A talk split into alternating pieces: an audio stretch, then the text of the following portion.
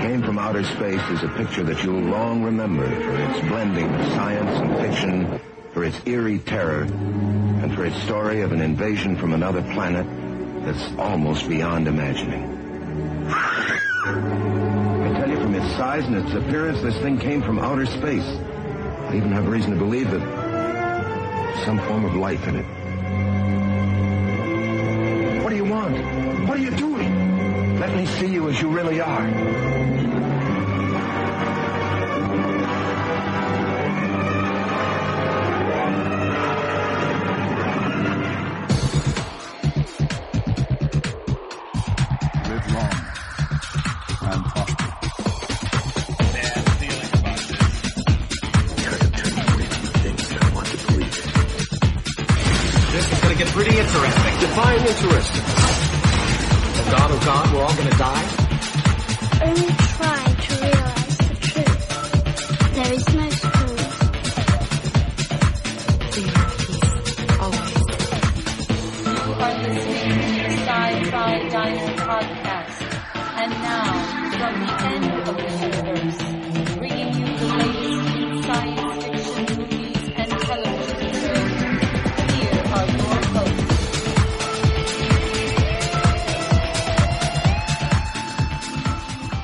Welcome to the Sci-Fi Diner podcast. This is episode 65. We are 65 episodes and counting. My name is Scott Herzog and I'm one of your hosts at the Sci-Fi Diner podcast. And hello, I am Miles P. McLaughlin. And he's another one of your hosts at the Sci-Fi Diner podcast. Miles, welcome to the show tonight. Well, I'm delighted to be here. Yes, this is iPhone release day, I guess you're going to call it. Not that that means a lot to people that don't have iPhones, but I do, or I did, and um, and I managed to get my hands on a pre-order, so I feel pretty lucky right now, Miles. Yeah, I was going to ask you any any luck with getting your old uh, sci-fi, your uh, your old uh, uh, iPhone working? You know, everything works on my iPhone but wireless and actually calling people, which basically means it's a glorified iPod Touch without wireless that I'm paying a monthly fee on. Which Oh. ki- well, yeah, which kind of sucks, right? It does. But uh, that's going to change here in a week when we get back from Cancun. I'll have an iPhone waiting for me, and I will be uh, looking forward to firing that thing up and seeing what the new iPhone 4 has to give me. So, uh, but I've been without a phone for about a week, and uh, you know, to be honest, it's kind of freeing, kind of freeing a little bit. No longer am I enslaved to when people want to call me. I get to ignore all my phone calls and feel good about it. Just kidding. Must be nice. yeah, you know that, that's why I haven't been returning your calls, Miles. yeah, that's not so nice. Yeah, well, you know, it depends. Hey, hey, hey. All right. Well, tonight on the menu, we have an excellent menu for you. We have some excellent sci-fi you've been watching, some good stories that we're going to bring you tonight. Here's the menu tonight. And like I said last week, if you want to hear something in the menu that we aren't putting in the menu, you got to let us know. You just got to let us know. That's just it. Because, hey, can't read your mind. If I could read your mind, I would be starting my own psychic network. And Miles would be calling it all the time. True. True, true. Because after all, Miles worships my thoughts.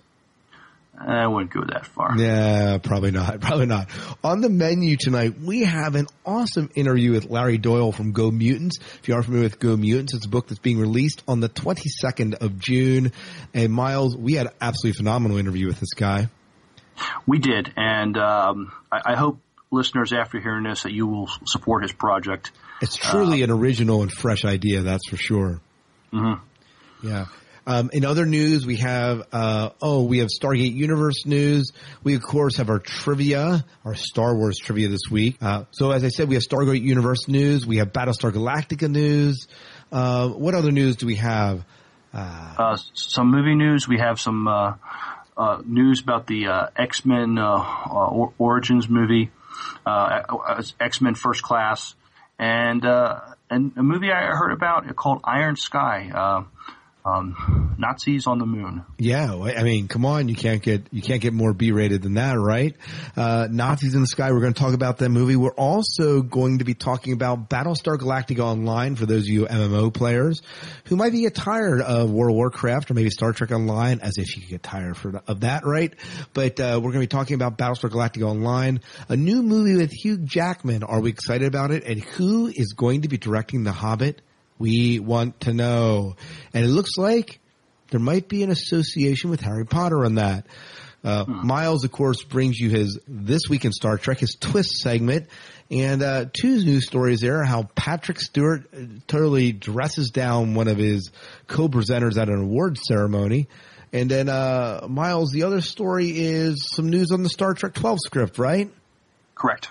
And uh, and then of course Miles wraps up with bringing you his top five five fight scenes of all time in science fiction in the Sci-Fi Five and Five. So it is a phenomenal, phenomenal show. Well, moving on, we want to get into some show news here, and we have some show news. We're going to be we're going to be at Shore Leave 32 coming up. So please don't forget if you're going to Shore Leave 32, please let us know. Contact us, Twitter us, email us. Let us know you're going to be there. We would love to meet you. Maybe go out for a drink or something, and just have a grand old time at that huge party of fandom that's going to be happening early in July.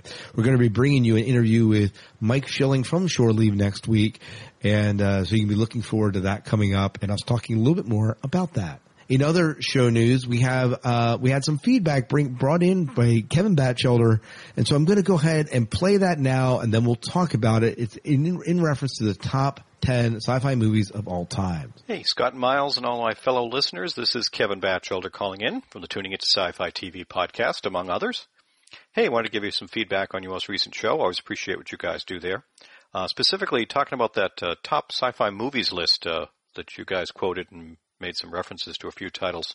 I'll include uh, a link in my email to you, Scott. Maybe you can put it in your show notes for a site I found. Uh, it's not like a formal magazine or anything like that. It looks like it's just a barely big sci-fi fan, but he runs a site where he lists the top 100 sci-fi movies, TV shows, and books uh, based on some feedback from, from other uh, more well-known sites, but also doing polls on his site every couple of months from uh, people who visit it to maybe readjust that list. So it's a good way if you're looking to find movies you might be considered the top ones or books. You've got some feedback there, and it's a really good stuff.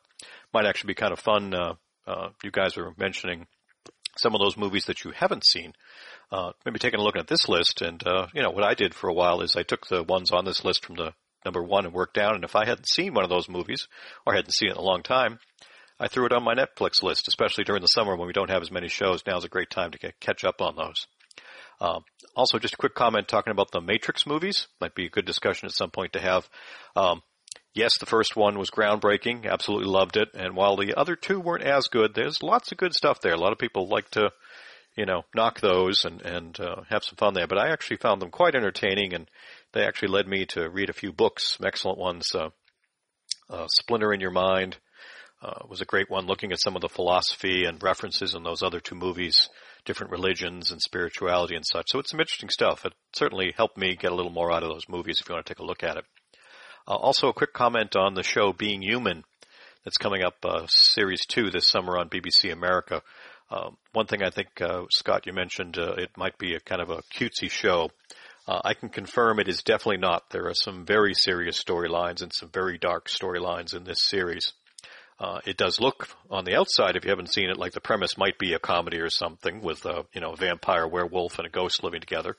And while there are some humorous parts, by all means, this, this is a drama, and I highly recommend it. Very well done show. First uh, season's coming out on DVD in July. Uh, six episodes, and the second series that's hitting BBC America is eight. But uh, very strong stuff. Highly recommend it, but it's it's not uh, funny by the any stretch there. So I, I, think it's worth a look. Another show now that you're watching Doctor Who, Scott, that I'd highly recommend related to that is Torchwood, another UK show, bit of a spin-off from Doctor Who, not directly. Torchwood's standalone. You don't have to have seen anything else to watch it. Uh, very good stuff. Three three seasons or series, depending upon how you look at these UK shows. So some very good stuff.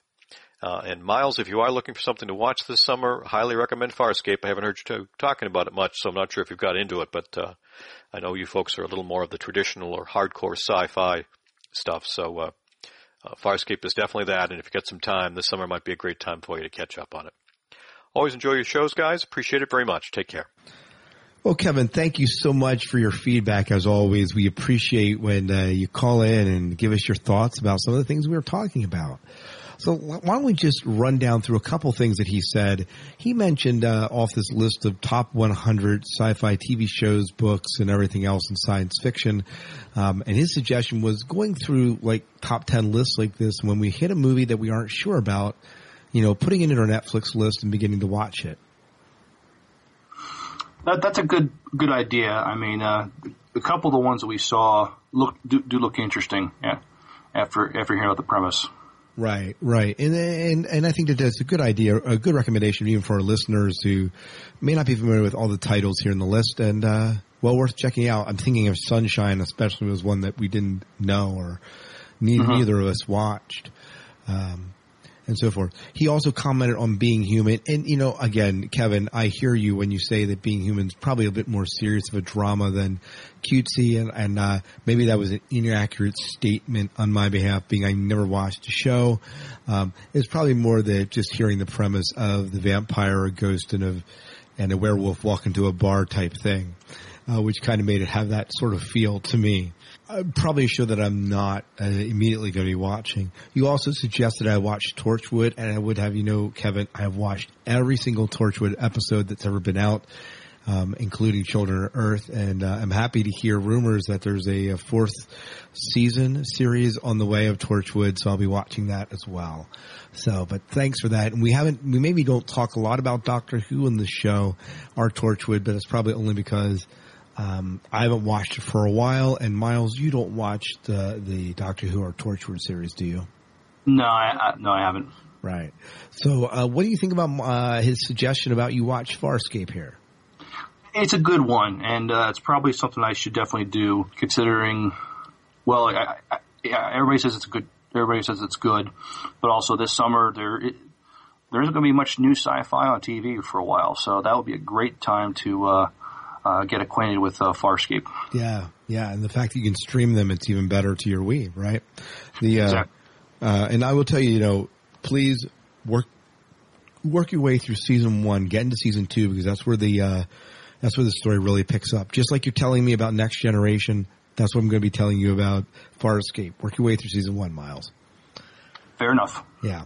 Well, Kevin, thank you so much for calling in and letting and giving us your thoughts there. And uh, as always, we appreciate that. If any of you out there want to leave us your thoughts on the things we talk about, the shows that we're commenting on, the movies we're talking about, please feel free to call in to one eight eight eight five zero eight four three four three, or as Kevin does when he sends us his audio feedback, he sends it as a audio attachment. You can do this via your iPhone by just recording a file and emailing it to us or by, you know, recording a file on your computer and attaching it to an email as well. Thanks again, Kevin, for giving us that feedback. And if you haven't done so, please make sure you check out his podcast, Tuning into Sci-Fi, the Scapecast, and the Seeker Cast, and oh, the Signal podcast, I think are at least four of them that he does.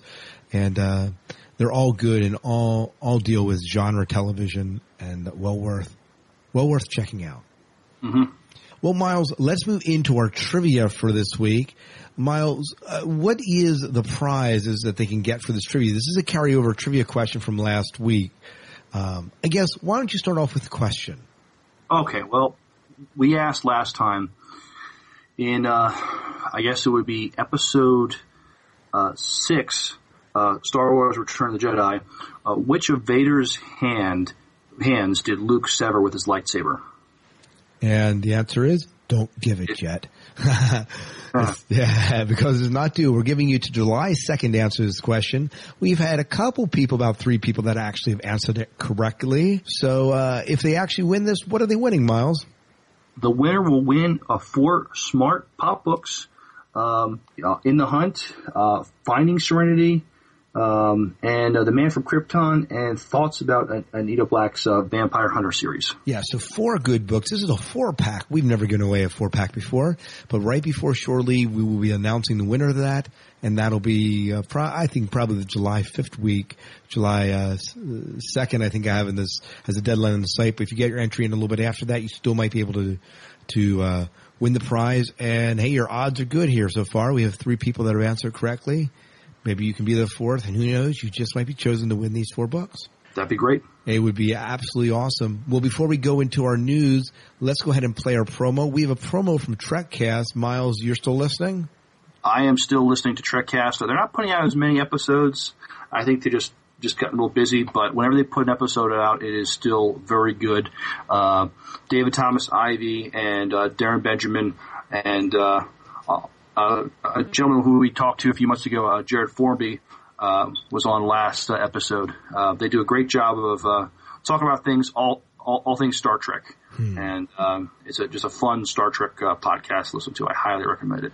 Well, then it's it's well worth it, right? You know, see, it's like, hey, I still got a little Star Trek in me.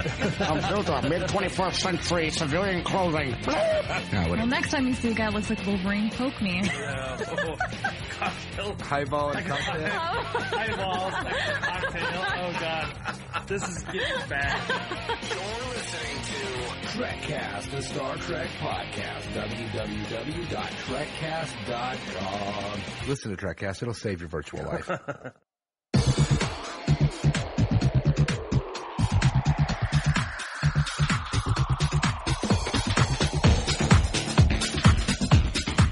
Welcome back to the Sci-Fi Diner podcast. Miles, we have some excellent TV and movie news for us tonight. So why don't we jump right on into it? And we're going to talk about something in TV news that we have been excited about. We've been looking forward to the past couple of weeks and now it's been here. It is now gone. Let's reflect on the Stargate Universe finale, Miles. What are your thoughts, initial thoughts on this? Oh my gosh, um, it didn't really resolve too much. But Unfortunately. but- No, go ahead. Uh, no, but it, no, it didn't really. You know, but uh, it was still it was still quite good and still kept at least for me and, and my wife wanting a lot more. I mean, you know, I guess it. I guess you have to look, and maybe this is a discussion for another podcast, another episode, sometime. But you know, what makes a truly good finale? Um, I think part of it is it brings some resolution to the season. Well, do we have a resolution to this whole argument between the civilians and the army that are running Destiny, Miles? Right. And not really, right? I think things are better, but because I, I mean, I think I, I, when I say that, I mean relations. I think relations are even better between um, uh, Colonel Young and Rush.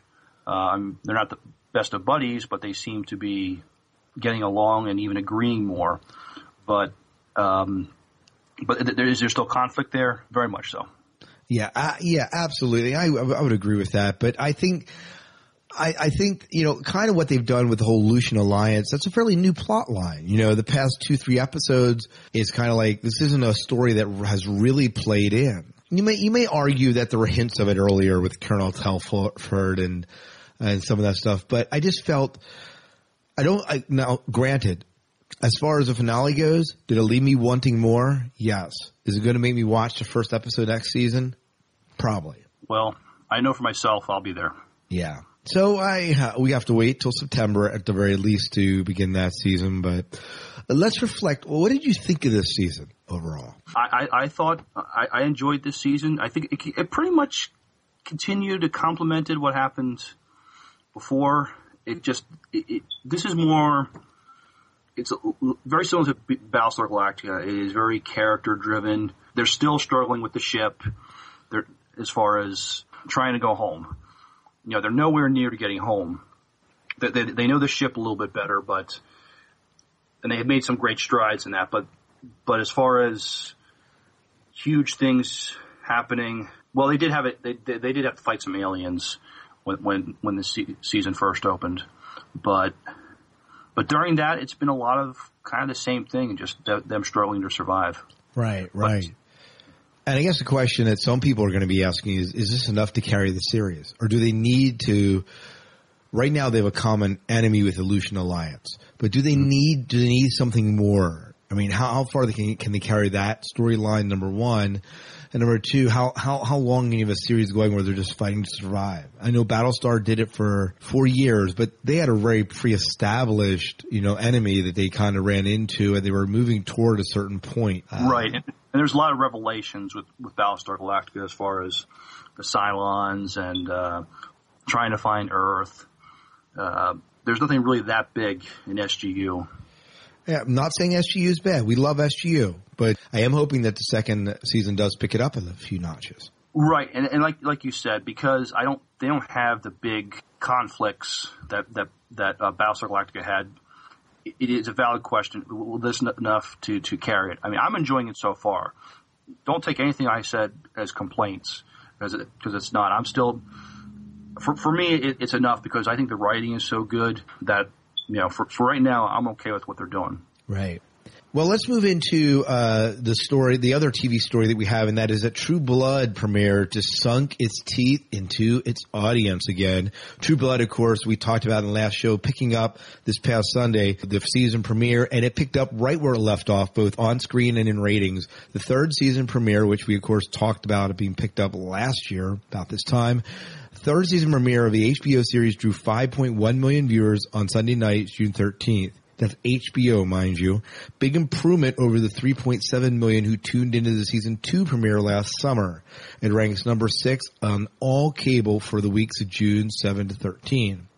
In addition, the addition, an additional 1.3 million people watched the replay later in the night pushing the to- show's total to 6.4 million. The audience for Sunday's episode is far and away the biggest for the season premiere of True Blood. Last year's 3.7 million viewers was at the time the show's high point, but it's not the best mark ever for the show. It hit 6.6 million viewers for the first airing at one point last season.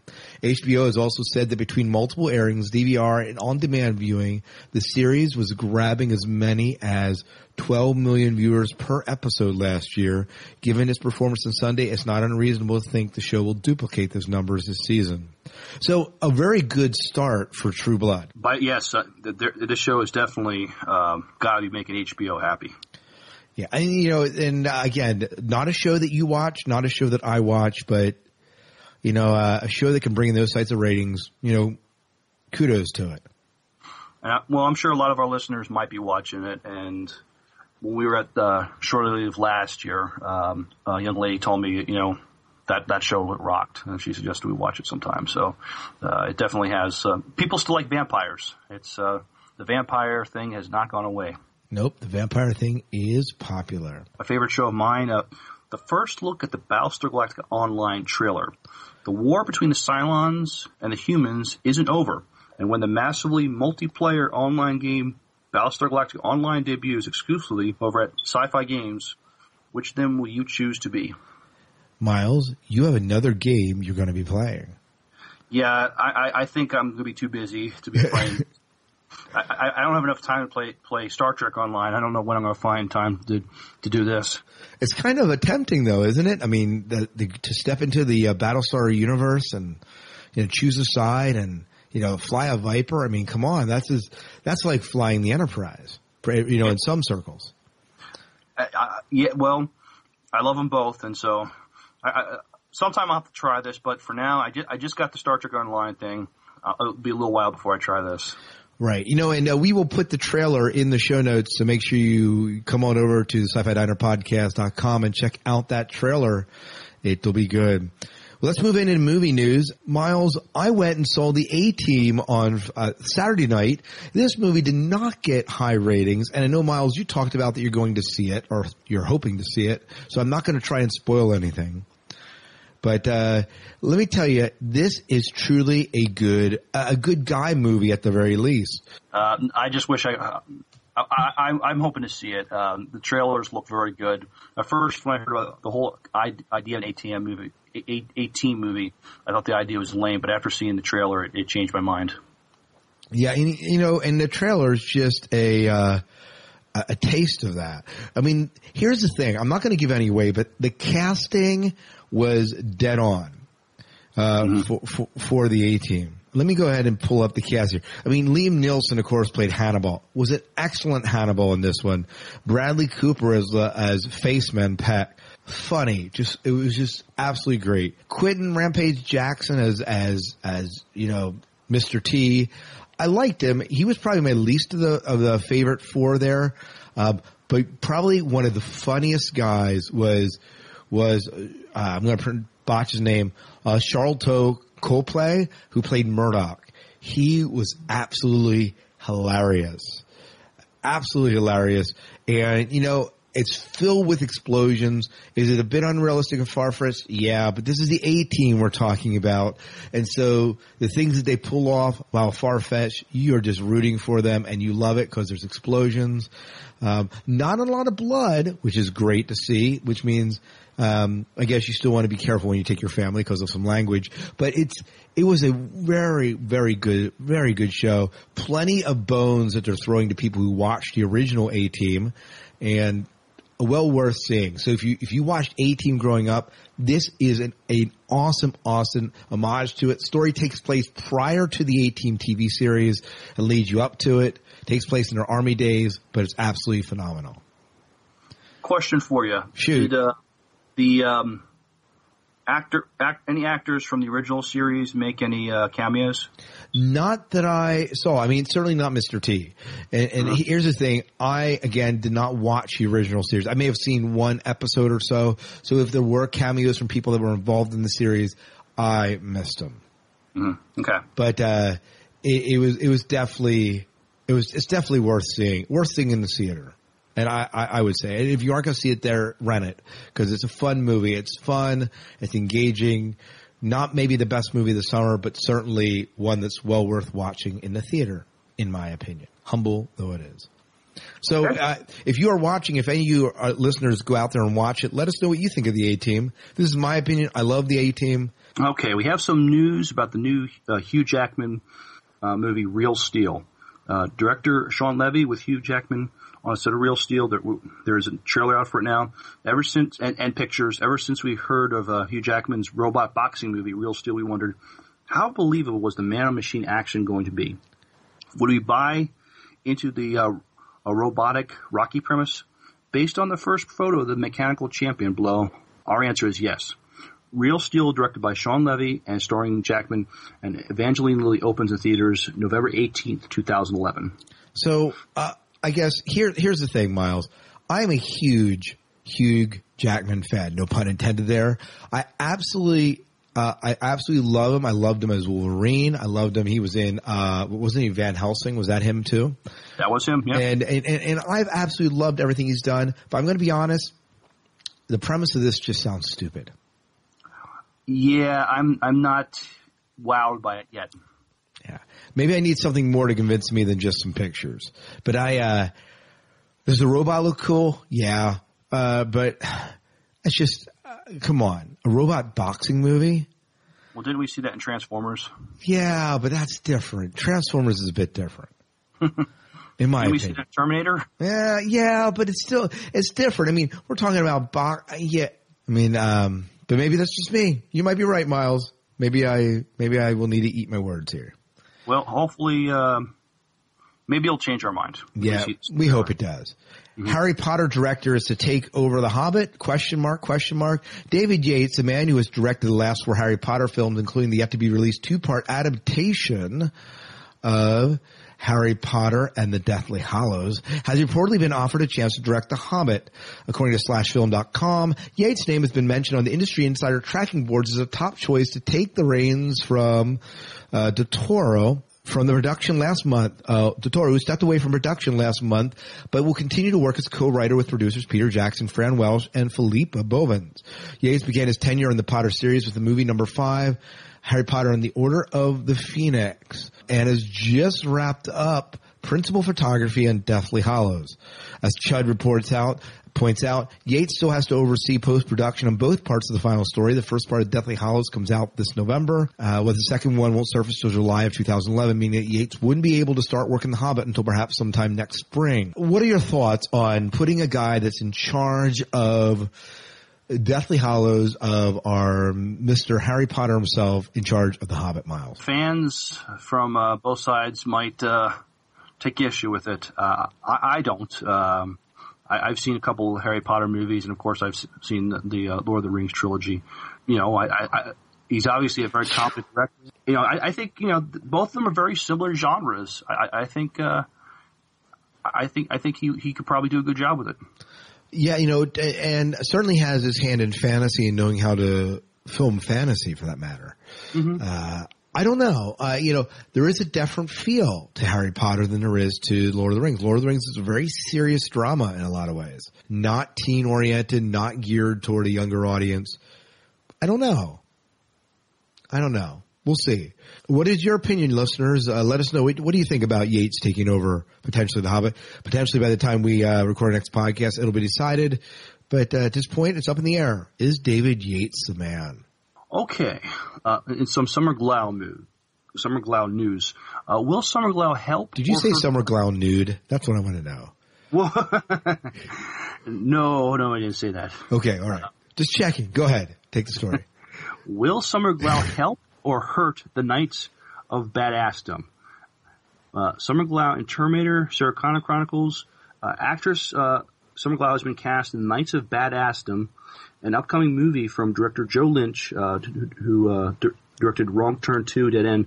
Glau is the first female actor to join the odd-sounding horror comedy, which follows a group of uh, of LARPers, uh, live action role players, who somehow managed to mix it up with what are described as uh, heavy metal demons, according to uh, Bleeding Cool. The cast already includes uh, uh, Peter uh, Dinklage, uh, Danny Pudi, Steve, Steve Zahn, and True Blood's Ryan Kwanten. We love the Texas-born Glau, who's well known to audiences for her role as River Tam in both the Firefly TV series and its follow-up movie uh, Serenity, as well as for playing a deadly female Terminator in Terminator: The Sarah Connor Chronicles. She also had recurring roles in Dollhouse and The 4400, and has been cast in NBC's upcoming mid-season superhero drama The Cape. But though exotic-looking, somewhat mysterious, Glau quite popular with fans, uh, which could be good for Knights of uh, Badassdom. None, none of her series, with the exception of uh, The 4400, which she was not a main character, have lasted more than one or two seasons, which is not so good. There's no word yet on when the Knights of uh, Badassdom will begin production or hit the screen, but it's also confirmed the effects will shop uh, special motion, I'm sorry, spectral motion, which made monsters and mutants come to life on pictures like Hellboy, X-Men Last Stand, will create the heavy metal demons. And Ms. Glau will be there to kick their heavy metal butts. So considering Summer Glau's track record with Doom sci-fi TV shows, is this a casting cue or a casting curse? What do you think? Well, What do you think, Scott? Uh, yeah. What do I think? You know, I'm excited about anything that Summer Glau puts her finger on. I mean, that's just the reality of it. Um, but there is truth to say that anything she's been in has not lasted real long. So what does that say for this? You know, what does it say for a movie? I've only ever seen her in the one movie, and that was Serenity. Right. Has she been? in She hasn't been in anything that I that I'm familiar with. I've never seen her on anything else. on I mean, I'm sure she's done some movie work, but that's as far as the ones that I'm familiar with. So, will she do well in a movie? You know what? I, I think uh, I've never heard anybody say anything critical about her. Uh, I just think all the shows that she's been on, you, you could say, I mean, about other people on the Firefly cast, or is it a curse to have them on?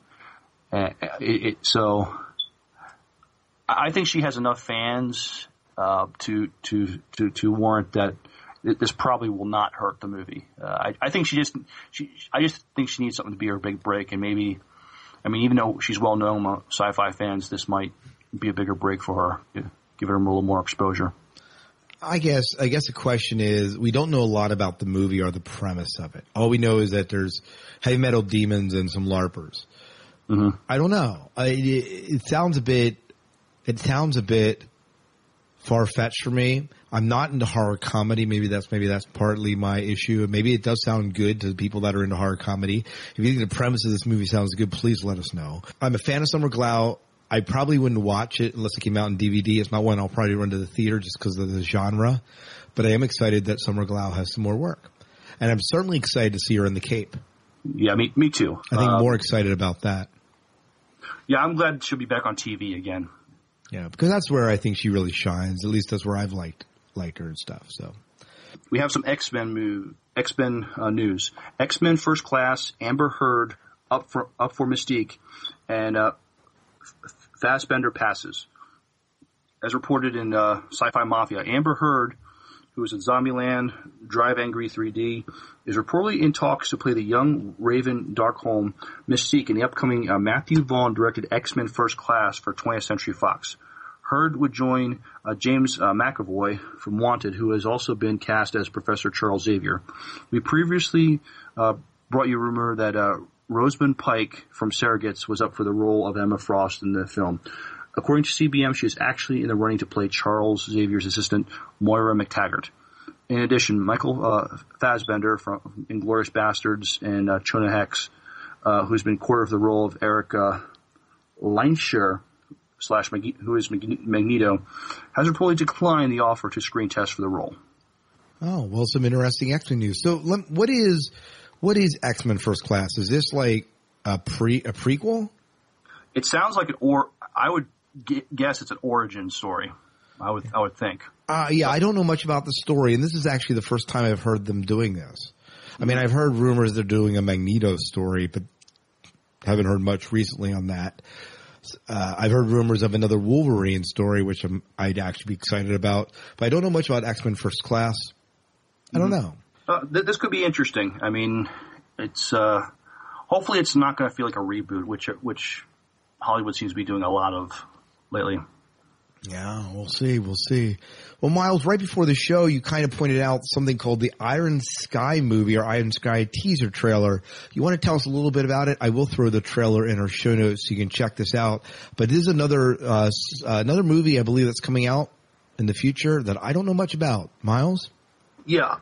Oh, I, I know that they're, they're, they do have a site and they do have a trailer, but the basic premise is in 1945, uh, there were some Nazi scientists that perfected um, anti gravity technology, and uh, a bunch of Nazis uh, basically went to the moon and, and built a colony up there.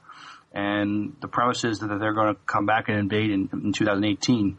Kind of sounds a little like a, a farce comedy, but uh, I've seen this. I've seen the trailer. It looks very professionally done, and that's about all the information we have. It's, except it's supposed to come out in next year. Is it supposed to be a comedy or is it supposed to be like a serious sci-fi story?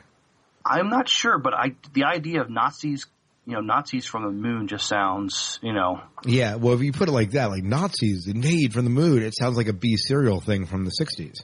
that's But- that's kind of the feel. Yeah, Iron Sky has a very serious tone to it, and depending on how they film it, it could end up being somewhat good. But we don't see any big names attached to it, so maybe that's another concern of mine. right. I think it's it's it's probably more of an independent sci-fi movie. I, here, here's here's here's my verdict. I need more information. Yeah, I I, I do too. Uh, very impressed with the trailer though. Well, we'll put it in our show notes. Check it out. Let us know what you're thinking of Iron Sky, and if it's something that you'll be going to see, or waiting, or maybe video, or do you need more information too? That's what we want to know. Miles, why don't you take us away into the twist? This week in Star Trek.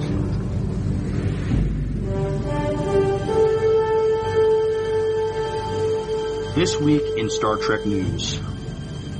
Oh my goodness, Patrick Stewart gets mean at this award show. Actor James Corden, perhaps best known for his role as one of the students in the film The History Boys, was turned to a real life student when Patrick Stewart decided to teach him a thing or two about how to behave while on stage at the Glamour Awards. Uh, we will we will post a link to this uh, this this video clip uh, in our show notes. But it did not go. It did certainly did not go well. It's kind of funny. Can you imagine being on stage and having Patrick Stewart turn to you and try to teach you something? I mean, he's kind of an imposing man. It very yeah and intimidating even. Yeah, yeah. So uh, when you watch a video, let us know what you think. Which which one of the guys came off looking the best? The uh, James Corden, you know, tried to play it off, but Patrick Stewart was pretty adamant about the way you should act or shouldn't act in front of a award show and when you and when you announce your guests. I don't know. I, he he certainly came off. Patrick Stewart comes off looking the more dignified one. That's for sure. Right. Um, it, I don't know if it's a compliment or it's a, it's a jab being uh, dressed down by uh, Patrick Stewart. I mean, uh, Yeah. Well, if you got to dress, get dressed down by someone, might as well be someone like Patrick Stewart. What about, what about our next piece of uh, twist news? we have some Star Trek 12 news. Well, a little bit. Hopefully, this will satisfy us for a little while. But uh, Robert Orci was interviewed, um, and he talks about uh, Star Trek. Its its darker theme versus its its fun theme. and I'm just going to read you the uh, expert excerpt when, when asked about this. He was asked by IGN, second movies, including Wrath of Khan, are often the darker chapter. Things often get pretty intense. Are you going to go in that direction? Excuse me. Orci went, uh, replied, well, it's weird. We got kind of a mixed review in terms of the darkness or, or not in the first one. There was genocide of entire planet. Uh, Spock's uh, freaking mother died. Kirk's dad died, but it's like, well, it wasn't very dark. So I think maybe thematically, because we don't have the burden of an origin story, we could play a little bit more with the theme and it can be a little bit more uh, complicated. But I still think we like fun. Uh, Star Trek has always been funny. Even Wrath of Khan has to get some great uh, fun in it. I think it'll be equally confusing for some, but I do think we, we get to jump right into it. Uh, the important thing is, it was they plan to have the script done by December of this year. And we don't. So- uh, uh, so I think that says that it, it is coming. It is coming, so it, it's. I'm, I'm sure they're they're talking about it and everything like that. But at least we we, we have pretty good certainty that we're going to get another Star Trek movie in 2012. Right, right, and and and, that, and that really that's that's a good thing here. hmm So- But everybody wants to know what. Well, are we going to get the Wrath of Khan in, in this next one? So I'm guessing we won't. I think they'll probably hold off. That that that that'd be my guess.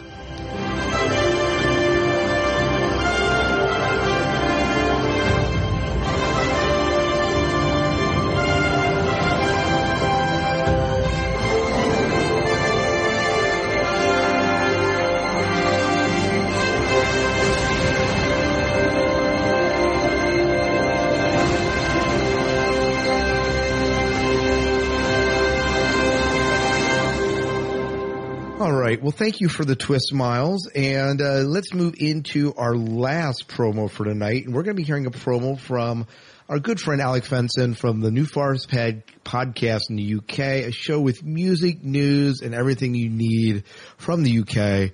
So listen to them, and we'll be back with our interview after the break.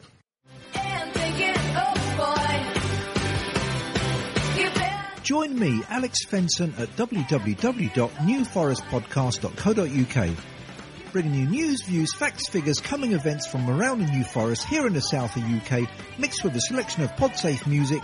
Join me now at www.newforestpodcast.co.uk.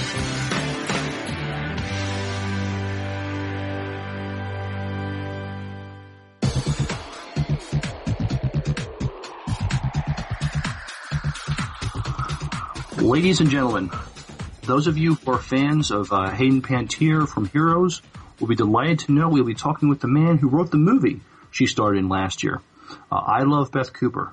Uh, also, some of you are, are fans of, um, of, of, of 50s uh, uh, sci-fi B movies. Well, tonight we'll be talking to Mr. Larry Doyle, creator of Go Mutants. And his work is, in a real sense, uh, pays homage to many of the great sci-fi movies of, of the 50s, and it takes place in a high school setting. You know, in this, it, it, when we interviewed, when we Larry, the interview we took place before we're recording this, obviously, and uh, when we interviewed him, uh, what a great premise to take 50s movies and, and speak about contemporary issues in a lot of ways. Yeah, it's it's it's it's it's, it's taking an old kind of an older I- I- established idea, but doing something very original with it. Uh, extremely clever, I thought. And this is the thing about Go Mutants. If you don't get a chance to, if you hear this podcast, please go out and buy the book. It, of all those story concepts I've heard about recently, this is probably one of the most original miles, wouldn't you say? I, I 100% agree. Yeah, and it's something that I definitely would like to see. I- I'm wondering if there's an audiobook version because I would certainly listen to an audiobook, but it's something I may pick up for the Kindle. That might be a book for your Kindle, Miles. I was thinking that same thing, Scott. Hey, great minds, we think alike. That is But, true. but uh, all right, well, without any further ado, let's go ahead and give you the interview with Larry Doyle from Go Mutants. Go Mutants! With the swiftness of a deadly cosmic ray, the Earth is invaded by indestructible moon monsters. Their ghastly mission, death for all humans.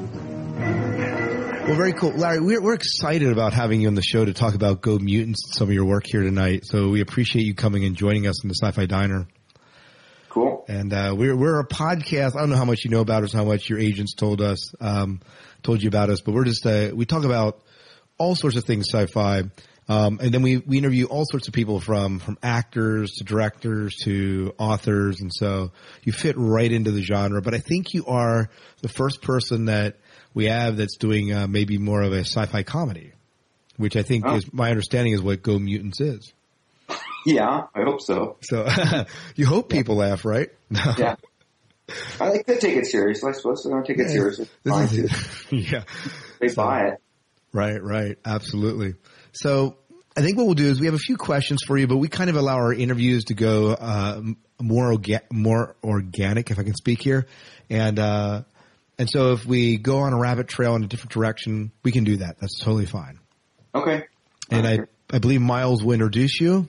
And if the connection gets wiggy, we'll just, uh, pause it and I'll give you a call on the landline and we'll continue. Okay, my first my first podcast on this happened to be the night after the Lost uh, finale. Okay. It was an hour long broadcast, and I think for 45 minutes I was just ranting about Lost. But uh, Well, it's well. So we have enough distance between us and Lost right now. And uh, any other show that has you worked up right now, Larry? no, no, I mean, I think Fringe ended on kind of a stupid note. But Oh, you didn't. You didn't like Fringe. I like Fringe as fine as a show. I just I'm not really happy with uh, it. I don't know. Once they started doing the parallel stuff, it just some of it isn't working out in an interesting way to me. Does that make hmm. sense? Hmm. It's it's still it's still turned into the big battle of everybody, as opposed to having some sort of interesting intellectual direction that could go. Hmm. Yeah, I, th- I think the potential's still there, but we'll have to see how they play in the alternate universe. And I know that Miles, I think you would agree with this. We were hoping to find out more about this whole machine that Peter was going to be linked into. Right.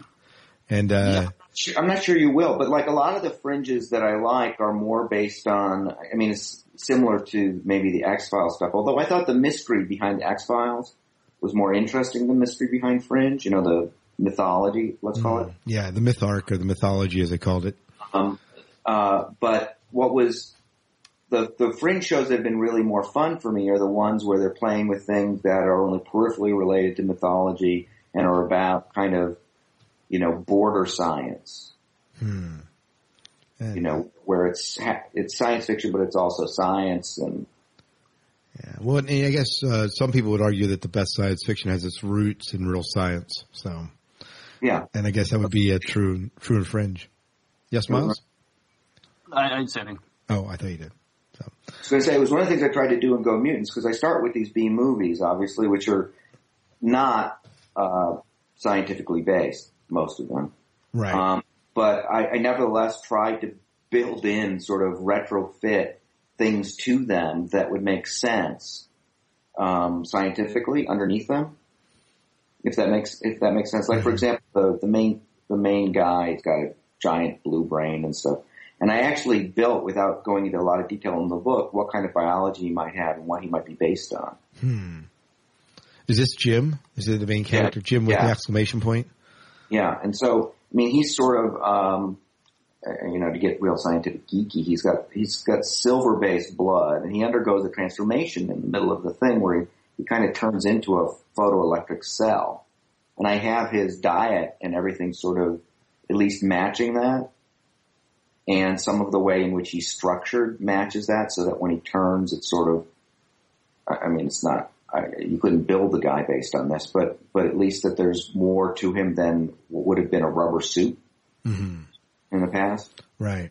Well, now, so so the entire uh, Go Mutants thing is based on the premise of it starts out with B movies, and uh, explain the story to us a little bit here, so that we can uh, maybe kind Yeah, of. immediately in the book, you just are presented with this world where everything kind of looks like people in the 50s thought the future would look. And in addition to that, there's a bunch of aliens and mutants and robots, all, all sort of based on the B movies of the 50s, the alien invasion movies, the mutant movies, 50 foot tall woman's in there. And, and so the premise of the book, really, which is revealed a ways in, is that all of those movies happened and we're in an alternate history after what the world will be like if all of those movies happen. Hmm. And it's a generation later, and some of the teenage offspring of the surviving aliens and mutants are going to high school. And our main character, Jim, who's sort of like James Dean from Rebel Without a Cause, is kind of a delinquent giant brained alien who lives under the shadow of his father, um, uh, was one of the first ones to come to Earth and has subsequently been blamed for all of the wars that followed it. Hmm. And so, um, you know, he is to his teenage contemporaries the son of Hitler, basically. Hmm. And so that's that's sort of like the world in which he's living. And he's got uh, he's got some friends who all sort of live on the fringe of the the social fabric of the high school. They're not um, they're they're more like juvenile delinquents than geeks. You know what I mean? Mm-hmm. They're more like those guys who, when you went to high school, would be in the work study program, and when they seem to work or study. Mm-hmm. So, um, they just seem to be out in the smoking uh, uh, section. I guess high schools don't have that anymore, do they? No, no, they don't. This whole no smoking policy has been uh, has changed that. But yeah, yeah. Well, so did you do you have a love of the fifties B, fifties and sixties B movies that kind of gave you the premise for this, or? Well, I love, I mean, I love movies in general, and I, I have a certain affection going back to um, my childhood of watching those things. Not when they came out, but years later, I'd watch them on things like Creature Features or on Saturday mornings or Sunday afternoons. I saw a lot of them, and, and they made a big impression with me. So um, the the real inspiration behind it, though, was um, a couple of years ago. Um, I just started noticing how much it seemed like we were in the 50s again. Like there was a lot of people talking about how if you had anything to say bad about the government, it meant you were a communist. Uh-huh. You know, and, and so that made me start thinking about that. And that brought me back to looking at some of those movies and looking at the way in which they reflected the social times of the, you know, the social times. And so, um, that's what inspired me to go and focus on that particular era. Um, although, you know, truth be told, with me, I could have just as easily picked movies of the 40s or, or you know, I could have done a thing on noir movies or a thing on, you know, 70s counterculture movies. Um, because I'm sort of, I like all of those things. I, I, I, I kind of like science fiction in general. Um, and probably if we were going to say, like, what are my favorite science fiction movies? They wouldn't be those 50s movies because let's face it, a lot of them are just terrible. Right, right. But they're really fun, and what they're really fun to look at is the way they reflect the point of view of the people who were living at the time. You can really see the paranoia and the fear and and, and all of that, and and and they're really fun. They're much more fun than um, uh, uh, you know movies that have come out since. Although, frankly, they're more fun to watch the trailers of than to watch the actual movies of. Right, right. So, in what ways then do you feel the Go Mutants maybe reflects the culture of our times? Well, I mean, some of them are um, obvious and hopefully not heavy-handed in, in, in the book. You know, I mean, what you've got is a character who um, the the population is living under a past disaster that they seem to have gotten. You know, they've moved forward on, but no one has forgotten it. And so there are a bunch of people around, i.e., these aliens and mutants, who, while they're being supposedly allowed into the culture and supposedly being accepted by society, aren't quite. And everybody looks at them askance. And in the book, something happens which resurrects everybody's fears again. And I think you've probably seen this, you know, now we're becoming really pedantic about it and the book doesn't play it this way, but, um, you know, every time one of these new, um, terrorist attempts happens, you suddenly have people on talk radio talking about shipping all the Muslims out of the country, Right. you know, or, or someone even suggested, um, someone was on, uh, Bill O'Reilly and suggested without Bill O'Reilly, um, getting very upset that maybe we should kill all of the Muslims. Which, uh, You know, would certainly bizarre. solve the population problems on the planet because they are roughly half. Right, right. Certainly would. Well, you know, and we do, I think we do this with any disaster. You know, any, any sort of disaster, not just terrorist attack, but you take any disaster that's the latest news story that, you know, is fronting, you know, it's, it's the next big thing and we, we run after it and it's our, it consumes us and, you know, we base our fears and, and our thoughts and, and what we're thinking about you know, as a result of that, and that it does play a lot like a terrorist attack, or I'm thinking like the BP oil spill right now, or the disasters happening in the Gulf, which is certainly a tragedy, but you know, everyone's rising up in arms about that now. Well, and as you know, Obama's government deliberately blew up that oil well. Oh yeah, of course. Of course, we're gonna we're gonna get hate mail from this in the show. Please send it to Larry Doyle. No. No, they, they- well, that's a that's an actual meme out there. There are people who actually believe that they can uh-huh. turn anything, rather than deal with the fact that maybe you know drilling for oil in in deep deep water might might be the smartest idea in the world. It's kind of like it was a deliberate sabotage on the part of Obama and I don't know what the big money solar power organization. Right, Uh, right. Oh, the the um the because we know the Trilateral Commission is for solar and wind power. oh the man. Illuminati is behind this. There, they want. Yeah, Miles, do you have a question? Yeah, uh, th- th- I, Larry, I was thinking this whole concept. Um, have you ever been to the? Um, there's a restaurant at the uh, Disney MGM Studios in, in Orlando. I think it's called the Sci-Fi Diner, ironically enough. But in there, you, you have these 1950 style cars, and you sit kind of like a drive-in, but they're showing uh, previews and trailers of the old uh, B sci-fi movies made in the 50s and and probably in the 40s also. I was wondering if you ever ever saw that before. I thought I've been I've been by that diner, um, but only this. We only just went like this January on what turned out to be the coldest day in a hundred years in Florida and raining. And Um, but yeah, no, I know the diner you're talking about. It's funny, you know, the story is behind why Tomorrowland is retro. Tomorrowland in Disney is like got kind of a retro feel to it. And the reason why is because it was supposed to have a futuristic feel and then they took too long updating it.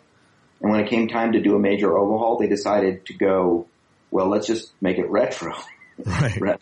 really update it. Right, right. Um, but it is it is the same sensibility, and a lot of the things in the book are based on old what's called Googie architecture, um, which was those things that you would associate with the late fifties, early sixties, and all the cars are based on those cars. What I used as the model for the cars in the book is um, I looked up concept cars from 1959 and 60 and, and 58 and 61, where you saw a lot of um, cockpits and and even I found one nuclear powered car called the Ford Nucleon, which um, had an extra long trunk because they wanted to keep the um, you know the nuclear engine as far away from the people as possible. Right, right. Some of those So cars look really cool. Make a big difference. Go ahead. Sorry. Well, yeah, a nuclear car would be really cool until you crash it into something. Right, right. Then it would just be a nuclear disaster, period. No pun intended. But, yeah, you know, some of those cars looked really cool. If you go back to the concept drawings and the, the idea of driving a car with a cockpit, that kind of has, that's like every, I think every boy's dream, you know? Yeah, well, at least one of them. Um, I'm trying to remember the name of it. Like, I could probably look it up while we're talking. But one of them is basically the, the first Batmobile, the 1960s Batmobile that George Barris just did very little to to turn into the Batmobile. Um, but it was a concept car with a double cockpit and the big wings at the back. And Totally cool. I'm just waiting for my hover car. That's it. My hover car. you know, they had hover cars, and they still have hover vehicles. There's only one problem with them. They use up ten times the amount of fuel as any other kind of vehicle. Which of course would defeat the purpose in our economy today and the, where we're at with the, as a country and trying to preserve fuel and all that. Yeah, well, when you look back at all those cool things from the future um, that they all wanted to create for the future, and you're like, why didn't we ever do those? It wasn't because they didn't figure out how to do them. It was because they turned out to not be things that people wanted or wanted to pay the amount for. Like they could have done video telephones years and years and years ago, but there was no infrastructure for that amount of bandwidth. So there was no way to do it. So the phones existed, but you'd have to connect them with giant wires from room to room. Well, you know, with uh, with AT and T capping their bandwidth, it makes you wonder if there's still an infrastructure for it. But Well, I mean, someone's going to eventually break that, right? I mean, right. um, if AT and T doesn't do it, then somebody will eventually sort of allow it. Maybe 4G stuff will allow it. right, right. Hey, we'll see what happens. Now you mentioned you, enough Wi-Fi that everybody will just say, "Screw you, AT&T." Right, right, absolutely. Now, um, question for you. You, you mentioned earlier that, that while 50s and 60s movies, uh, B movies aren't necessarily what you would be, aren't your favorite movies. What are some of your favorite science fiction movies if we uh, go that route? Um, I guess I like the. I, I mean, I'm going to pick some movies that some people are going to say were kind of lousy. Um, but Hey, uh, Entitled to I your like- opinion. uh, I um, I really really enjoyed uh, AI, artificial intelligence. Good Uh. Um, it, I mean, maybe it's a little slow, but I like the building of the ideas of it. Obviously, anything that Kubrick's done in that area, I really like. Um, the first movie that I remember seeing, and maybe this wasn't so much a, a, a science fiction experience as it was just, it was the first time you know, I was in college that I watched a movie that I wanted to watch over and over again to see how it was done was E.T. Um, and and not because it's necessarily the greatest movie in the world, although I liked it a lot. Um, but you could see the craftsmanship of the story in it. I mean, one thing that Spielberg definitely is is he he knows where to put the camera and he knows where to cut the shot, Right. and you can see him doing it for effect. Like there's a scene where remember where the bicycles are all going towards the car or the police cars. hmm If you watch that shot for shot, you realize that the timing is just about perfect when those bikes take off. Right. Right. And uh, sort of undercut when in the later version of the movie he took the guns out of the hands of the policemen, but because then it doesn't seem to be any point why they're flying. But Right. uh, so I like that one. Um, I'm going to keep going on Spielberg movies now for some reason. Minority Report I like. Um, like that too. Yeah. Um, and, and obviously there's certain kinds of movies which are, they're not really science fiction movies. They're more like, uh, like, like two movies that I think are like one of the, it's the, it's the same franchise, but it's, um, two sides of sci-fi and both like amazing versions of each other. And that's Alien and Aliens. Hmm. You know, Alien is a science fiction movie, really, with, with a lot of horror in it. Right. But there's a lot of science fiction thought going into it. And Aliens is just, you know, a kick kick-ass monster movie. Right.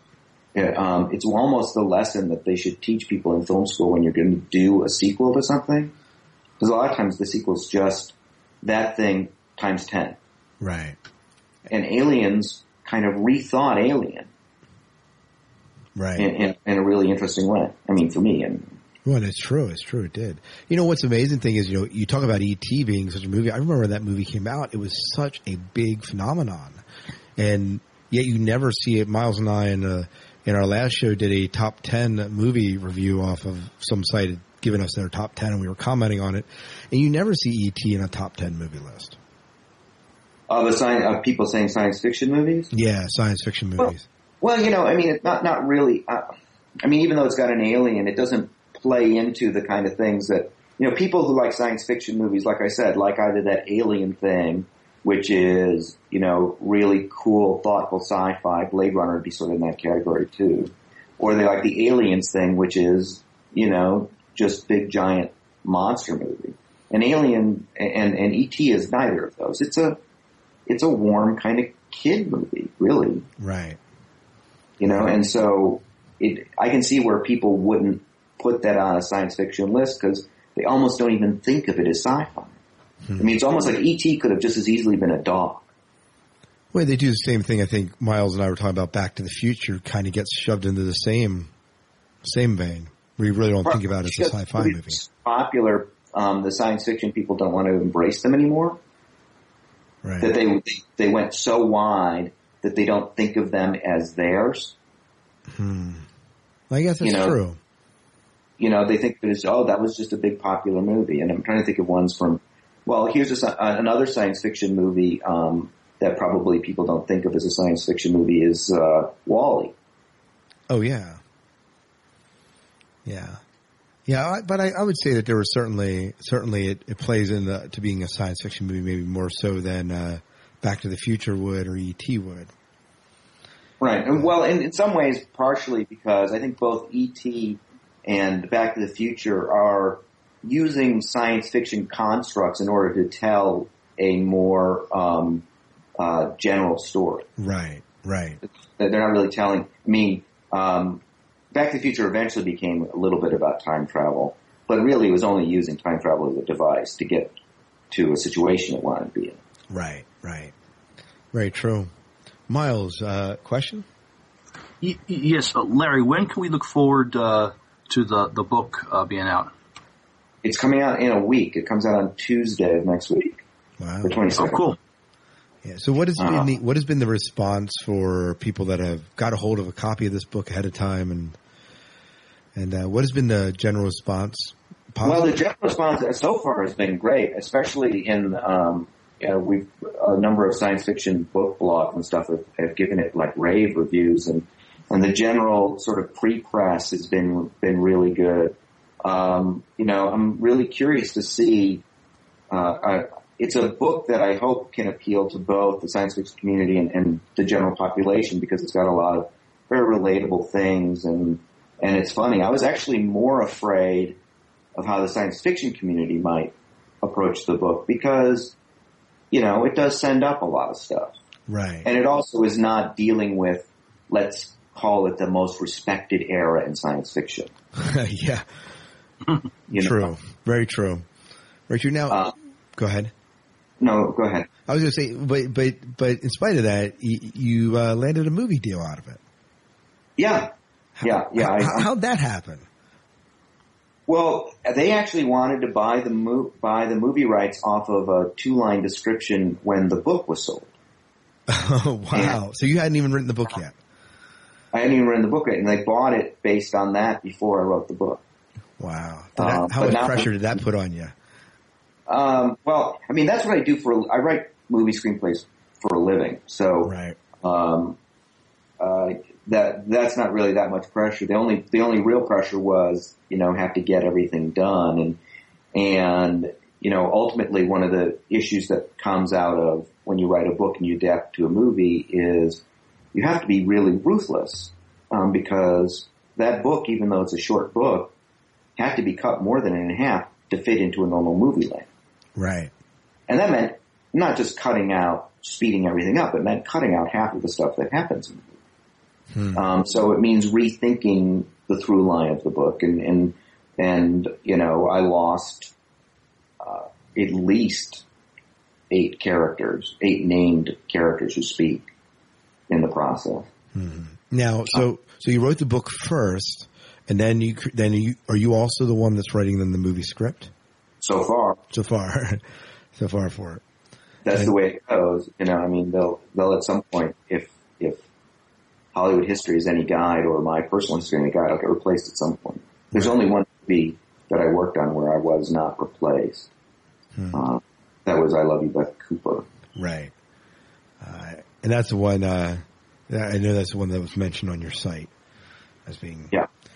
So very cool. And w- when is uh, what's the? Um, I know it's in the very preliminary stages, but what are we looking at as far as release dates and all that? When are they targeting it? Oh, I don't even know that you'd say that there's going to be a movie at this point. Um, you know, they buy and, and, and, and develop a lot of scripts and then don't make the movie. They're not yet to the point even where they would be um, talking about what they'd call greenlighting the movie. Right. Um, I'm only writing the second draft, and I don't think hardly any movie until like the third or fourth draft do they even like want to send it out to directors, and they and they won't greenlight a movie till they have a director attached or a big star attachment of some kind. Right. Right. So so it could happen, it could not happen. Some of it depends on the success of the book. If the book's very successful, um, that might make them decide to do it more quickly, and that might push it along. If the book just sort of you know does okay, it could make them question whether they should be doing it.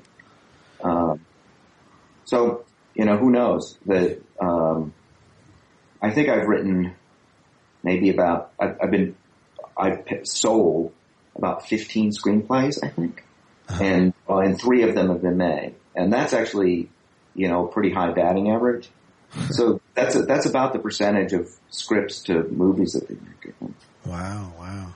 So, uh, listeners, if you like the idea of Go Mutants and you uh, read the book and you want to see it in a movie, please buy it. That's right. That's Buy right. a copy. Yeah, buy, buy, buy. Tell your friends about it. etc. Now, Uh, now they may proceed. They may decide to make the movie anyway, even if the book doesn't do well. But they're all sort of factors kind of beyond my control. They're right. It, um, some of it will depend on. Um, oddly enough, one of the things that might help Go Mutants is if a movie like it comes out and does well. You'd think that that would mean, well, we can't do Go Mutants now because a movie just like it came out. But if it did well, that would make it more likely to be made. Right, right. Well, that's true because uh, because Hollywood, you know, uh, you know, they they tend to build upon other the success of other uh, like movies. So, very true. Um, where can they uh, where can they end up picking up this? So the next Tuesday, this podcast will be out this week. Um, and so listeners, when they when they when they hear this, where can they go pre-order it or purchase this book when it comes out? Well, I mean, wherever fine books are sold, I mean, it'll be everywhere. Um, uh, you can pre-order it on Amazon or Barnes and Noble, or if you've got a local bookstore, you can pre-order it there. I mean, if you order it on Amazon, you probably get it delivered that morning. Um, and Barnes and Noble is going to have it in the front of the store everywhere, so it's not it's not going to be hard to find. Very cool, very cool. Well, we're looking forward to uh, certainly seeing it, Miles. Uh, And, I, and I, I, I encourage people to go see this website that I worked really hard. on. Right. Um, well, that, we want, we want to talk about that website. Miles, you have a question about that. Yeah. Uh, well, tell us about the Go Mutant site. Uh, what what can viewers uh, get out of it? um, a, a lot of uh, very work intensive art and video that I put on. And if you are industrious, because I didn't feel like putting instructions on the website, you can find all sorts of cool stuff if you drill down on the site. If you just start keep clicking on things that look like there might be something there, there's a good chance there is something there. Right. Um, but in addition to which, there's also a drive-in where you can go and currently watch about 70 trailers from B movies, and with little information about the movie and the poster and stuff like that. All of which are very cool and fun. And um, and there's another place where if you click on the atom bomb, you can see a bunch of instructional videos from the 50s and 60s about atom bombs. That you can go. Um, there's a place where you can look at old sex education videos um, if you go to the school and then you click on the sex education book, they'll take sex education videos. There's some very disturbing pictures on that part, by the way. Uh, and if you click on uh, the civics book in the high school, you can go and look at like these patriotism, anti-communist videos of the 50s and 60s. Um, and there's a place to see TV stuff. There's a jukebox that if you go to that, you can play um, old uh, space. There's a there was an era of space rock and roll music. Not not that didn't last very long. It's mostly um, 12 string uh, surf guitar stuff. Um, but it's you know my Mars Mars Mama or you know my Sheenus from Venus is one of them.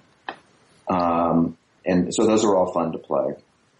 And so there's just a lot of media associated with that era that sort of form the core of the inspiration for the book. Right. And, and, and there's also uh, a lot of like Photoshop things where you can see what the main characters look like. Very cool. Now, what have now you also? Uh, what, well, I guess we should get what, the URL for that is is it gomutants.com? Yeah. So it's an easy URL to remember if you want to. Yeah. Want to go to it. And if you want to find out more about you, it's what LarryDoyle.com. Yeah. Very. That's what you get when you're an early adopter, man. You can get LarryDoyle.com is probably there must be tens of thousands of Larry Doyles out there. Right, right. It's mine. And you have and you have the URL. Yeah. Uh, no, very very cool. I, and I was at the site exploring it. It is fascinating. I mean, you're right. There's not a lot of instruction. You have to, like, okay, uh, where do I go on this site? It's almost it's almost it almost reminds me a little bit of uh, Bing without some of the instructions.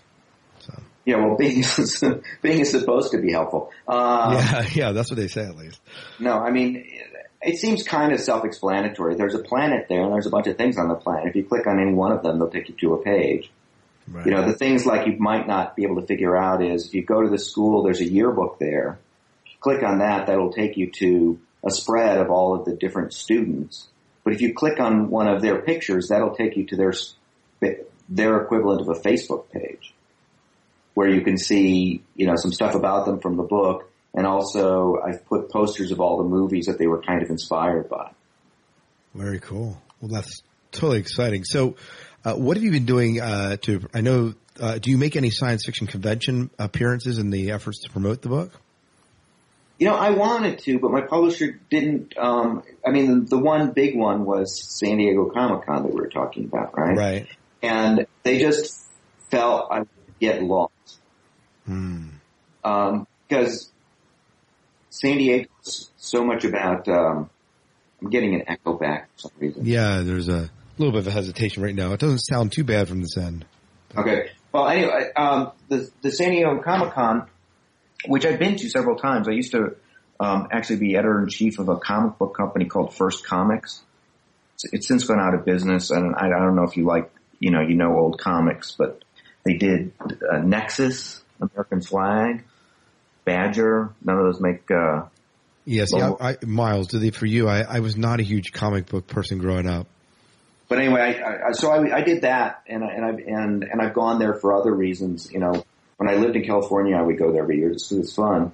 But it becomes so much about um, big movies and taken over so much by um, basically projects that have a much higher profile and can spend a lot more money on promotion. Right. That they felt it would be wasted for me to go there, at least a waste of their money. Yeah. Um, I was going to go to the Roswell convention, but it's on July 4th, and I just don't think I can justify that with my family. Yeah, yeah, your family would have something to say about that, huh? So, uh, and uh, so any any any uh, what's the future for Go Mutants? Are we talking about? Are you going to continue to play with that universe? Are you going to move on and do something else? Well, I'd like to, I mean, I like to do things that are complete, even though the book appears to have a sequel written into the end of it. Um, and for me, I almost prefer to like think up the sequel and then not do it. Um, but I suppose if, um, you know, everything moves forward, there will be a great temptation to do another book. And I do have a lot of ideas for that. Um, but, uh, you know, in some ways, it seems, you know, it would be almost more fun to just do a new book, making up a whole bunch of new stuff and let people imagine what would happen next. Well, yeah, there is certainly because because the reality is, if you do a sequel, it won't be exactly what everyone has imagined. You know. It, it, it won't be what they imagine. They'll have expectations, and everyone will be upset. And and there isn't. I didn't. I didn't write the book so that it's only. I mean, like for example, Harry Potter was written to be a series, and the story was definitely not over at the end of the first Harry Potter. Right. This Twilight. This is a pretty self-contained story. It might leave some issues open, but it's, you know, it's, there's no answers that are raised at the beginning of the book that aren't answered by the end of the book. Right. So it would be the continuing adventures of, in a way. Uh, and, uh, you know, it might be more fun for readers to just come up with a completely new thing to do. Right. Um, I don't know. I'll, I'll, I'll hear from readers and we'll hear what people want. I mean, I, I could talk all I want about, if I wanted to write a sequel to it, uh, that might not be a viable option for me anyway. Right. Right. Definitely. Well, Miles, any other questions for Larry? Uh, just a, just a comment. You- You def, Larry, you definitely whetted my appetite. I will be getting a copy of this, and I, I hope I hope the movie does get made because Hollywood last couple of years has just been in a um, remake reboot uh, thing for too long, and so we, we need something new and fresh. And uh, even though it's going back, taking some things from the '50s, it's still done in a in, in, Yes. a, in an original way. And so uh, I really want to see this movie made. Yeah, so hopefully it'll seem very contemporary to people, even if it is working on those old tropes and stuff. But um, uh, speaking of remakes, I'm, I'm like really, I, I love those first two movies, but I'm so scared of Toy Story 3. Oh yeah. I know those guys are great, but I just sort of like, really? you know? It's been 11 years. I, I didn't realize it was that long. 11 years since the last one was made. Well, my understanding is the only reason why it really got made is because Disney was threatening to do it without them. Wow. You can't, I don't know how you can do it without them. I guess you get actors that sound like them, but Well, uh, well, no, they'd probably be able to get the actors back, but do it without Pixar. Um, um, and until Pixar was bought by Disney, um, they were working on a Toy Story 3. And I believe that part of the deal of buying Pixar was that Pixar got to determine what to do with that, and they killed that version of it. hmm. Yeah, we'll see how it does. Are you to go, you're to go see it with your family? Yeah, no, we'll definitely be there. Um, I mean, I, I can't. It, it would have to be, and already it's getting great reviews, so it, uh, it's a foregone conclusion. But it would have to be really terrible, I think, for us to miss it. Yeah, yeah. I think I think I'll be taking my kids to see it sometimes. Sometime it, come, it comes my out. kids is the Chipmunks sequel, so I know, I know. I don't even want to talk about that. the uh, the uh, the movie comes out. That's not this weekend. That's next weekend, right?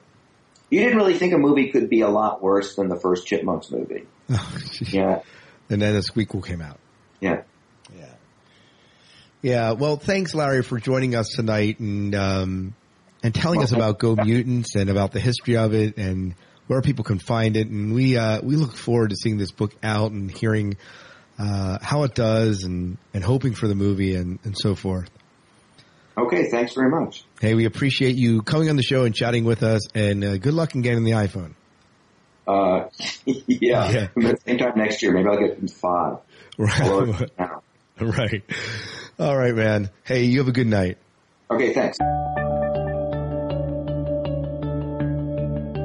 Welcome back to the Sci-Fi Diner podcast. We hope you enjoyed our interview with Larry Doyle from Go Mutants. We had a wonderful time just chatting with him about movies, about him as a scriptwriter, what Go Mutants is about. Remember that the book comes out that is, it comes out on the 22nd. That's next week, or depending when you listen to this podcast, June 22nd. It'll be out in stores. Check it out, buy it, and support Larry and his efforts. And we want to see a movie made of this. We're excited about it.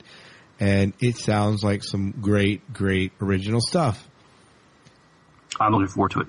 We are all looking forward to it. Well, we got to wrap up the show, Miles. We're going to go long here. We managed to keep our last show under an hour, and I'm not promising anything for this show, that's for sure. But uh, before we go, we always give you our Sci-Fi Five and Five. And Miles has a good one. Miles, tell us about the Sci-Fi Five and Five tonight. Well, I was thinking about the, some of the great fight scenes in uh, in, in, uh, in sci-fi movies, and um, and so I, I confess two of them are are, are in in the Star Wars movies, but other three um, maybe maybe you haven't thought of them. But uh, for number five, the it was Yoda versus Count Dooku in Star Wars: Attack of the Clones. My only complaint was not long enough. But go ahead. I, it's just it was just surprising. I mean, this uh, barely two foot being, you know, uh, having this this very impressive lightsaber battle between uh, uh, somebody of you know full size um, and making it look good. It, it, it was just a very, you know, I mean, I think people in the audience were cheering when it was when it was playing. Uh, the next one I have is uh, uh, Roddy Piper versus Peter David um, in They Live. Uh, and this movie was made back in the late 80s, and these guys just beat the crap out of each other. Uh, it's, it's just a brutal, ugly fight scene, but it's still good to watch. Uh, have you ever seen They Live? I have not. I don't even know what this movie is about. Okay, it's a John Carpenter movie. Um, I'll tell you about it later. But, Okay. uh, the next one I have is uh, it's Anakin Skywalker versus Obi Wan Kenobi in Revenge of the Sith. I, I think this. I think this was the mother of all lightsaber battles in the Star Wars films. Uh, just incredible um, what these guys did. Um, uh, we could t- we could spend a show talking about it. The next one I have is uh, Neo versus Agent Smith in any Matrix movie. Now we're both fans of the first one. The second two, eh. But anytime there's a fight scene between Neo and Agent Smith, it's going to rock. Absolutely. Absolutely. And probably my favorite one is, uh, excuse me, this was made, it was early 2000s. Um, it's called The One. It was, uh, it was Jet Li versus Jet Li. Uh, and, uh, if I remember correctly, it either won or was nominated for MTV Movie Award. But, uh, this was, you know, I mean, Jet Li's still hot, but he was really hot back then. And, uh, uh, just see, seeing him, I don't know how they pulled it off, made it very convincing, looking like he was fighting with a version of himself. Yeah, it was a very, very good movie. All of those are good. The only one I'm not familiar with is They Live. Uh, and there were many, and you know, there were many fights, as you said, many fights, um, uh, in the Matrix, uh, between, uh, Smith and Neo and all of them good. Mm-hmm. All of them good. I felt like the last one, the one that happens in the third movie is a bit over the top, but, but I liked it. Very good. Oh, well, great, a great, great list here, Miles, of, uh, five great fight scenes. Mm-hmm. Yeah. Well, if you want to give us your sci-fi five and five, and uh, and it could be sci-fi five anything, please email us at the sci-fi diner podcast at gmail.com. Attach your audio file to it. You can call in to our listener hotline, 1-888-508-4343. You can Twitter us and send uh, an audio file through Twitter if you want. And uh, we'll be happy to play this on the show and share your sci-fi five and five, or we'll read it. If you want to send it via text, we'll read it. It's not a big deal. We've done that. We did that for, uh, what is it, Jen from New York? It was probably Julie or something. I just can't remember the name. But Jen from New York, we read hers the other week, and we just have a great time reading these and hearing what other people think about their top five or best anything or the worst anything that in science fiction that you want to share. So it's very good. Miles, um, where can they find the Sci-Fi Diner if they want to find us online? Uh, we we are at the Sci-Fi Diner Podcast um, dot com, and uh, we have a Facebook uh, fan page, and we're up to 81 fans. So uh, Slowly creeping up. So thank you to those who are joining us on uh, Facebook. Yeah, 100's not far away. Not far Nope. away at all. Mhm. And uh, please check out the sci- sci-fi diner podcast.com website, places to leave comments, uh, ways you can support the podcast. Uh, we have video from many of the cons and the people that we met and some of the people that we interviewed. Um, we didn't talk about this, but we're we're going to probably talk about this uh, early in the show, so I won't even mention it now and edit this out. Um, But uh, we just have a we just have a great time with the people that we meet, and we want to share that with you guys. Please check it out. Uh, you can find us on Twitter at Sci-Fi Diner Podcast. Also at Miles, where are you at in Twitter? I am Son of Worf at Twitter. And I'm also Herzog on Twitter. Uh, please don't forget to check them out. You may not see me on Twitter a lot until I get my new iPhone. I managed to order it in the midst of the iPhone chaos today, and it was absolutely pleasurable that I actually was able to order it. But beyond that, I believe that's it, Miles. Do you have anything else that we need to say here? I, I think we said it all. All right, let's wrap up the show. Well, my friends, until uh, next time, good night and good luck. We will see ya.